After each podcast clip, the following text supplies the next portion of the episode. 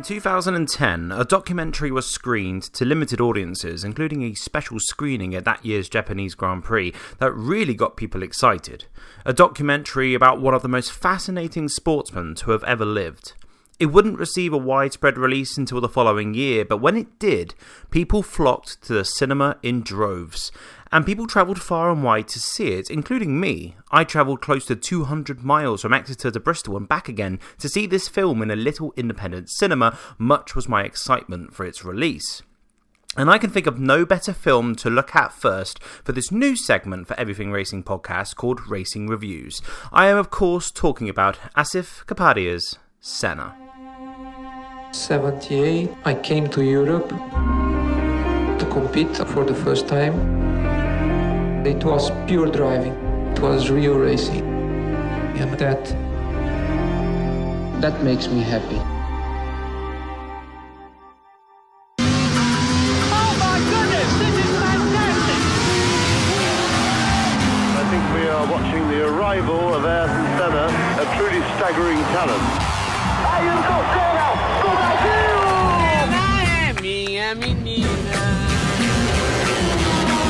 He'll be ranked among the all-time greats. How do you feel about being world champion? It's not a bad feeling at all, is it?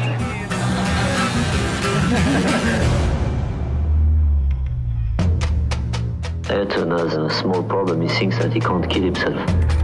And I think that's very dangerous. We are competing to win. And if you no longer go for a gap, you're no longer a racing driver.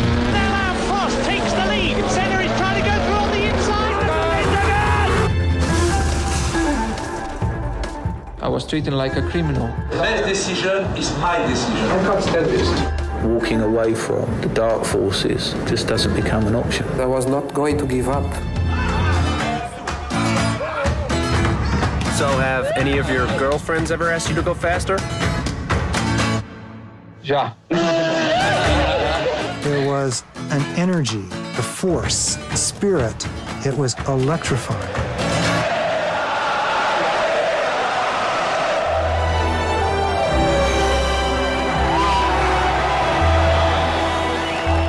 It was the last time either of them would be on the podium.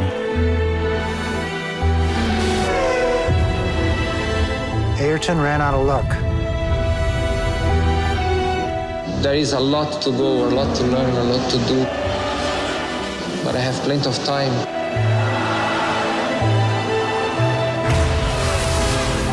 Pure driving, real racing. That makes me happy.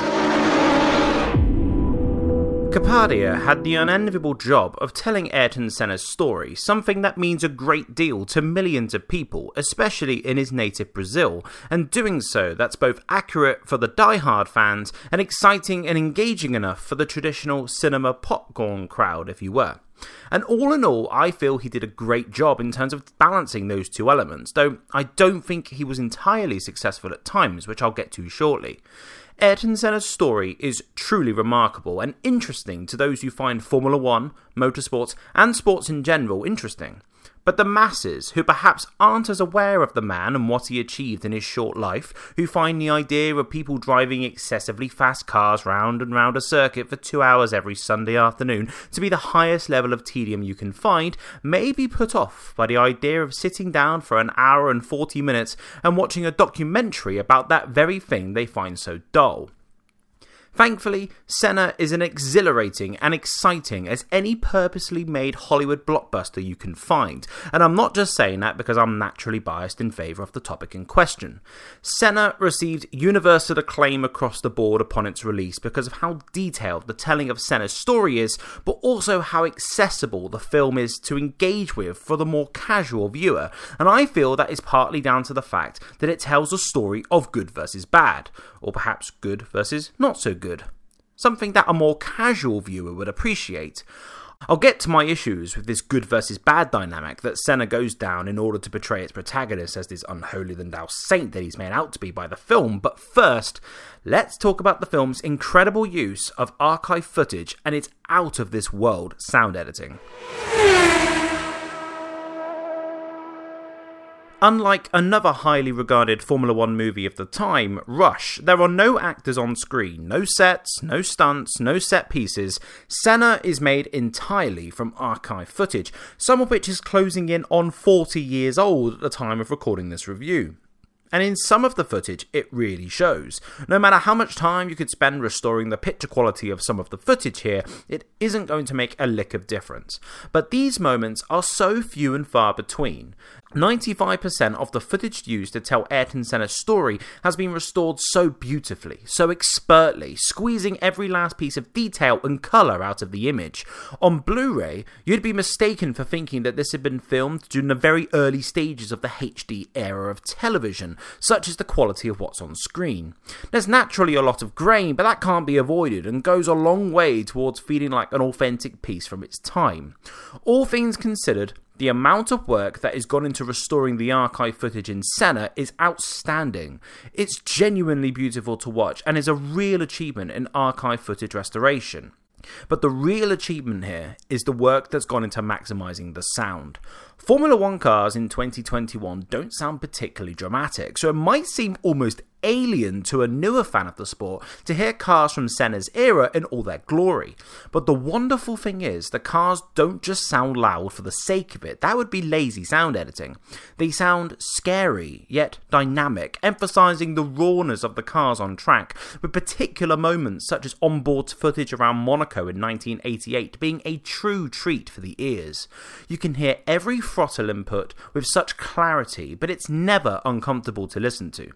The original soundtrack by Antonio Pinto also deserves huge praise.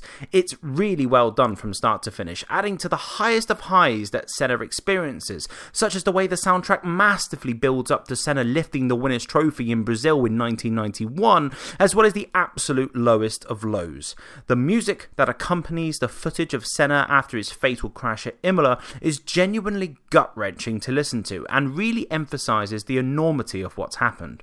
The shots of Senna lying motionless in the cockpit, with random cuts to various people in the paddock reacting to the crash, combined with the haunting score, truly feels like you've been punched in the gut, no matter if you're watching these events unfold for the first time, or if it's something that's been burnt into your mind for close to 30 years.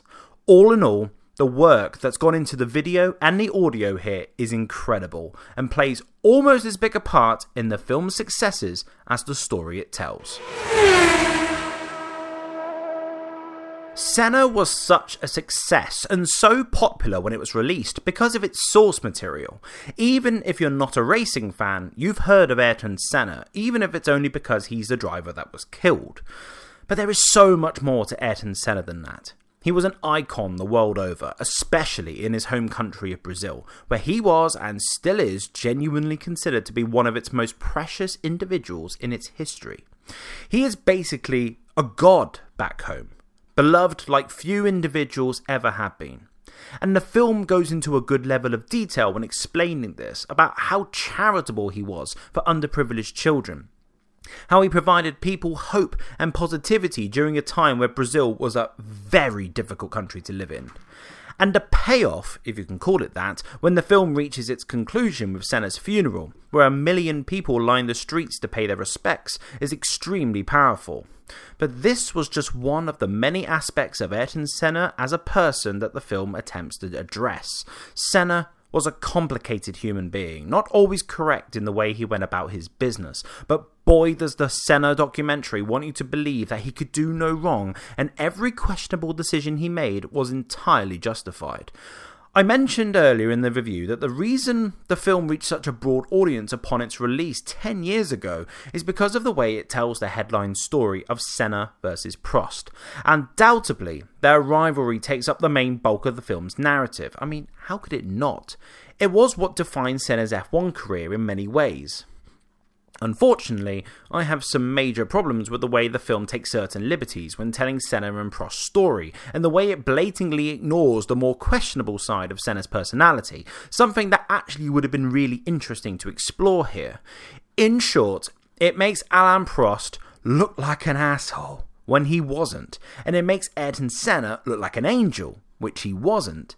Prost is portrayed as a whiny, scheming villain, but he was just smarter than Senna, that's all. Senna raced with his heart, which is why he was so popular, whilst Prost raced with his head, which, and I hate to say it, is why he was more successful.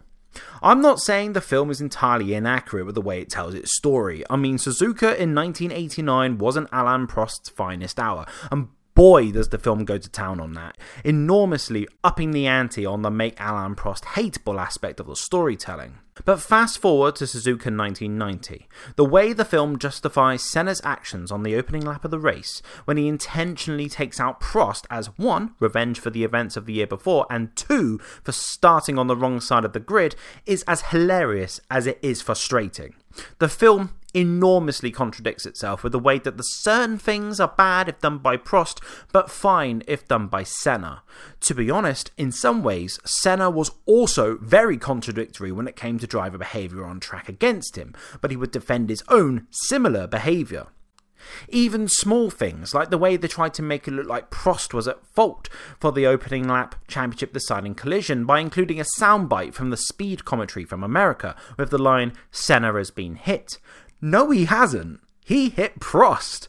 But to the untrained eye in a cinema multiplex, the more traditional popcorn audience who haven't seen this incident before, who is using everything they see and hear to understand exactly what has taken place, We'll take that piece of information and see it for exactly how it's been portrayed that Senna wasn't at fault and the villain, Prost, once again, was to blame.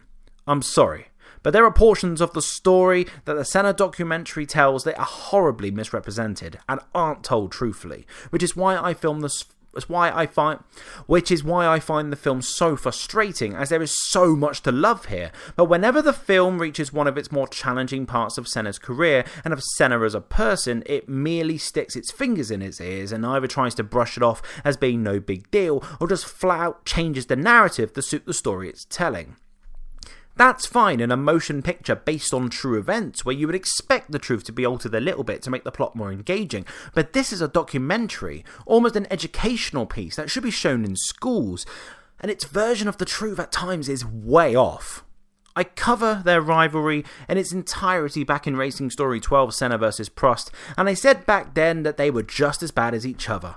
But the decision to swiftly sidestep the more troubling aspects of Ayrton Senna's career is what holds this film back from being a masterpiece, at least in my opinion. Ayrton Senna is a fascinating character study with so many positive traits as well as the not so positive, like the ability to crash into people on purpose in pursuit of what he believed was right.